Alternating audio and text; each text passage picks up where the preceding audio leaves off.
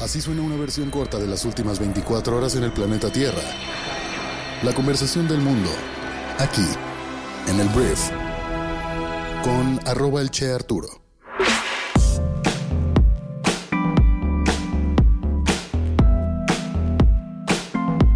Muy buenos días, bienvenidas, bienvenidos a esto que es el brief para este lunes 29 de enero.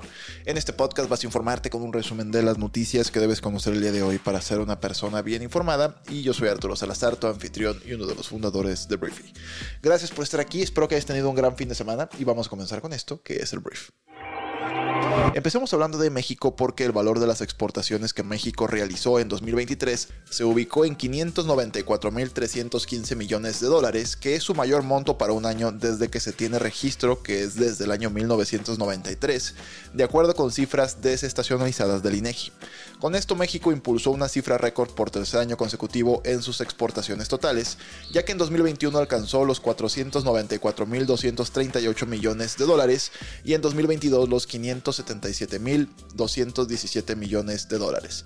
Sin embargo, a pesar de lograr este nuevo monto máximo histórico, las exportaciones registraron una fuerte desaceleración en su tasa de crecimiento anual, pues luego de anotar sólidos incrementos a doble dígito en 2021 de 18.71% y en 2022 de 16.79%, para el año 2023 la expansión se moderó a solo 2.96%. Si entramos a los detalles de estas exportaciones, si hablamos de las no petroleras que contemplan a las agropecuarias, extractivas y los envíos manufactureros, sumaron un valor sin precedentes de 561.106 millones de dólares en 2023 para un crecimiento del 4.23% anual. Hablemos de una empresa que va a entrar a la Bolsa Mexicana de Valores. Se trata del histórico equipo de fútbol en México del América y también el Estadio Azteca, que van a entrar a la cancha de la Bolsa Mexicana de Valores, haciendo un poquito la analogía, a partir del próximo 20 de febrero. El conjunto deportivo terminará con la sequía de colocaciones en la bolsa y se convertirá en el primer equipo de fútbol en cotizar en el mercado accionario nacional el equipo lanzará de manera directa 340.622 millones de acciones. Y el valor de la acción, como lo sabes, pues lo estará fijando el mercado en su momento. La nueva emisora no realizará una oferta pública inicial porque es producto de la decisión de una serie de negocios de Grupo Televisa, que ya cotiza en la bolsa, y tras dar a conocer la salida a la bolsa, las acciones de Televisa de hecho ganaron en su momento 9% y se valoraron en 11.05 pesos. El Club América se listará en el parque financiero con la clave de pizarra águilas.cpos, pero bajo el nombre social de Hola Money. Entonces vamos a ver qué ocurre con pues este movimiento.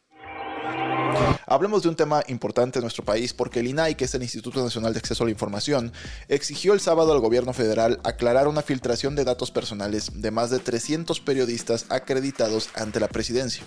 La oficina de la presidencia tendrá que avisar en un plazo de no más de 72 horas sobre lo que pasó para que aquellos, o sea los periodistas, conozcan y puedan poner una denuncia, fue lo que dijo el sábado Julieta del Río, comisionada del Instituto Nacional de Transparencia, Acceso a la Información y Protección de Datos Personales.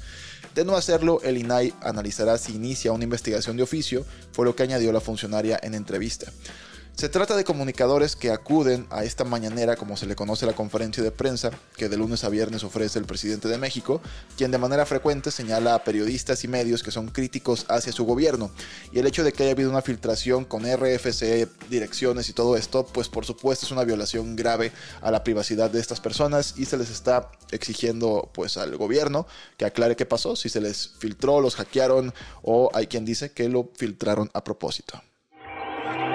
Hablemos ahora de Pemex, que es Petróleos Mexicanos, porque la producción de hidrocarburos líquidos de Pemex durante todo el 2023 registró un promedio de 1.855 millones de barriles por día, monto mayor en 91 mil barriles o 5.1% comparado con el 1.764.000 barriles diarios que produjo durante el 2022, publicó la petrolera del estado.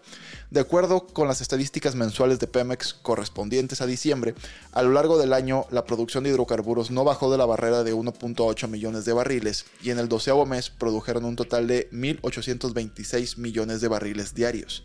En enero de 2023 llegó a su máxima capacidad de extracción en lo que va del sexenio, ya que logró superar la barrera del 1.8 millones de barriles diarios y ahí se mantuvo durante todo el año gracias a la entrada a producción de pozos productores pertenecientes a los nuevos campos petroleros, principalmente Keski y Tupilco. Entonces, buenas noticias para Pemex, sin embargo, falta mucho todavía en esta empresa. Hablemos un poquito de nearshoring, que está súper de moda hablar de esto, pero hay una buena noticia.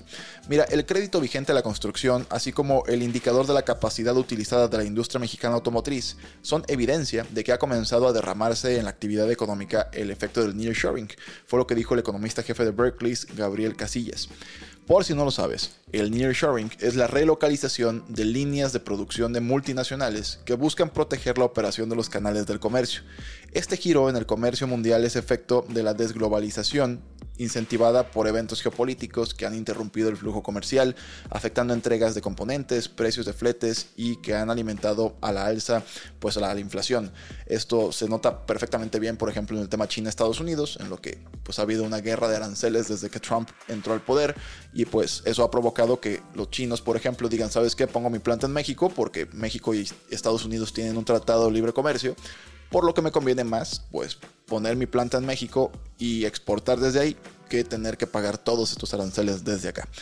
Entonces, tal como señaló el experto, la cartera de crédito vigente total al segmento de la construcción dirigido a servicios inmobiliarios ha mantenido crecimiento de doble dígito desde agosto del año 2022 y hasta noviembre de 2023, que es el dato más reciente divulgado por el Banco de México. Entonces, básicamente, el nearshoring empieza a notarse, te digo, en el tema de la construcción, de toda la gente que está construyendo, por ejemplo, naves industriales, y en el tema automotriz, pues que las empresas tienen que utilizar a su máxima capacidad las naves y las fábricas porque hay mucha demanda, lo cual son grandes noticias. Hablemos de las noticias más importantes del resto del mundo. Y voy a empezar hablando de Bernard Arnault, que es el multimillonario presidente y director ejecutivo de la empresa mundial de artículos de lujo, que es Louis Vuitton, Moet, Hennessy. Es la entidad detrás de docenas de marcas de lujo, como ya lo dije, Louis Vuitton, Sephora, por ejemplo. Y es ahora el hombre más rico del mundo, superando a Elon Musk. El patrimonio neto de Arnault y su familia creció 207.800 millones de dólares después de un aumento de 23.600 millones de dólares este viernes, superando los 204.500 millones de dólares de Elon Musk, según la lista de multimillonarios en tiempo real de Forbes. La noticia llega mientras Tesla de Elon luchaba en el mercado de valores desde el jueves, cayendo un 13%, con Elon Musk perdiendo más de 18 mil millones de dólares en patrimonio neto personal. Y hablando de esto, Tesla está llamando a revisión a casi 200.000 vehículos en Estados Unidos debido a un problema de software que puede impedir que se muestre la cámara de reversa. Todo esto menos de dos meses después de haber llamado a revisión del mercado más de 2 millones de vehículos por un problema con el piloto automático. Según un aviso de la Administración Nacional de Seguridad del Tráfico en las carreteras de Estados Unidos, el retiro afecta a 199.575 Teslas 2023 incluidos los modelos S, X e Y, y la compañía estima que el 100% de los vehículos enumerados tiene el defecto. Los afectados tendrán una pantalla en blanco al dar marcha atrás. La falta de una pantalla de cámara de reversa pues puede afectar la visibilidad del conductor al dar marcha atrás y aumentar el riesgo de colisión. Me da mucha risa porque antes la gente no usaba cámaras y ahora parece ser que si no tienes cámara de reversa, neta no puedes manejar. Está interesante. Seis países europeos se unieron a Estados Unidos, Australia y Canadá para suspender la financiación de la UNRWA, que es la agencia de la ONU para los refugiados palestinos, que investigará a varios miembros de su personal sospechosos de estar involucrados en los ataques de Hamas contra Israel el 7 de octubre. La UNRWA rescindió inmediatamente los contratos de los acusados y su comisionado general advirtió que la decisión amenaza su labor humanitaria y dijo que esto nos mancha a todos. Mientras tanto, el viceprimer ministro de Irlanda dijo que su país no tenía planes de suspender la financiación, aunque sí apoyó acciones contra cualquier personal vinculado con los ataques. Pasando a otros temas, Trafigura, un grupo de productos básicos, dijo que estaba evaluando los riesgos de los viajes a través del Mar Rojo después de que uno de sus barcos petroleros se incendiara al ser alcanzado por un misil. Ese fue el ataque más reciente y aparentemente más dañino de los más de 30 que han intentado los rebeldes hutíes respaldados por Irán en Yemen desde noviembre. Los bomberos lograron extinguir el incendio y muchas compañías navieras han desviado sus rutas alrededor de África para evitar ataques hutíes, lo cual es un problema para el comercio internacional. Misiles y drones rusos atacaron este domingo objetivos civiles y de infraestructura en toda Ucrania. El sábado el Servicio de Seguridad de Ucrania anunció que está investigando a funcionarios del Ministerio de Defensa y al personal de un fabricante de armas acusados de robar 40 millones de dólares que deberían haberse gastado en granadas de mortero. En septiembre el presidente Volodymyr Zelensky reemplazó a su ministro de Defensa tras meses de escándalos de corrupción en su departamento. Holcim, una de las cementeras más grandes del mundo, podría anunciar un acuerdo para separar su negocio norteamericano en los próximos días, informó el Wall Street Journal. En julio del 2023, la empresa suiza dijo que América del Norte estaba en camino de representar el 40% de las ventas del grupo, aumentando a alrededor de 12 mil millones de dólares. Han apostado a que los fabricantes estadounidenses aumentarán la producción nacional para evitar cuellos de botella en la cadena de suministro. Estados Unidos aprobó la venta de 40 aviones de combate F-16 a Turquía, un acuerdo valorado en 23 mil millones de dólares después de que el Parlamento turco ratificara la solicitud de Suecia de unirse a la OTAN. Suecia solicitó unirse a la Alianza de Defensa en mayo del 2022, después de la invasión rusa de Ucrania en febrero de ese año. Pero Turquía retrasó su entrada, alegando que estaba albergando a separatistas kurdos que Turquía considera terroristas. HM, la cadena de moda sueca, anunció el viernes un plan para cerrar 28 tiendas en España, sede de su rival Inditex, son los dueños de Zara, Inditex, y con esto despedir hasta 588 trabajadores, indicó el sindicato CCOO de España en un comunicado. Las negociaciones con los sindicatos comenzarán en septiembre y HM no hizo ningún comentario después de la noticia. En concreto, el sindicato informó que la firma de moda ha presentado este ajuste de plantilla por causas organizativas, productivas y económicas en las tiendas, tras haber anunciado el jueves otro procedimiento de regulación de empleo en sus oficinas de Barcelona, cuya negociación comenzará esta misma semana. Ahora vamos a hablar de un crucero que es el Icon of the Seas, que es el crucero más grande del mundo, y de hecho zarpó de Miami en su viaje inaugural, una gira por el Caribe en medio de una controversia sobre sus credenciales climáticas. Te cuento un poquito esta parte. El barco, con capacidad para transportar 7.600 pasajeros, funciona, o sea, el combustible que utiliza es gas natural licuado, que es más limpio que otros combustibles, pero corre el riesgo de liberar metano, un gas de efecto invernadero mucho más potente que el dióxido de carbono de la atmósfera y obviamente libera mucho. 7.600 personas, esto es básicamente una micro ciudad. O sea, yo he estado en pueblos con menos gente que este crucero. Hablemos de tenis porque, bueno, hubo un partido de tenis ayer domingo que estuvo buenísimo. Para los que lo pudieron ver en la madrugada, el italiano Yannick Sinner remontó tras ir perdiendo por dos sets a cero contra el ruso Daniel Medvedev. Quedaron 3-6, 3-6, 6-4, 6-4, 6-3 en la final del Abierto de Australia, consiguiendo así su primer gran título de Grand Slam este domingo en Melbourne.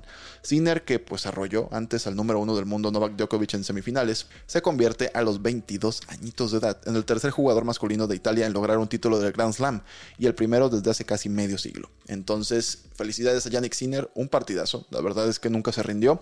Se ganó un nuevo fan en mí. La verdad es que yo creo que ya es mi jugador de tenis favorito. No tuve que ver más era Carlos Alcaraz, la nueva generación de tenistas, pero ahora la verdad es que Sinner, qué barbaridad, qué bien juega. Y pues ahora sigue Roland Garros. Muchísimas gracias por estar aquí. Esta fue la conversación del mundo para este lunes, que espero te genere muchísimo valor. Recuerda que puedes apoyar este podcast y a ti mismo suscribiéndote a Briefy. Básicamente, Briefy es una herramienta, una plataforma educativa que usa inteligencia artificial para filtrar el conocimiento de negocios más importantes del mundo, con el objetivo de que puedas desarrollar diferentes habilidades en menos de 15 minutos. Puedes descargar nuestra aplicación móvil en tu celular y probarla gratis durante 14 días. Espero te genere mucho valor y cualquier cosa puedes escribirnos a hola.briefy.com. Muchísimas gracias una vez más por estar aquí y nos escuchamos el día de mañana en la siguiente edición de esto que es el brief. Yo soy Arturo. Adiós.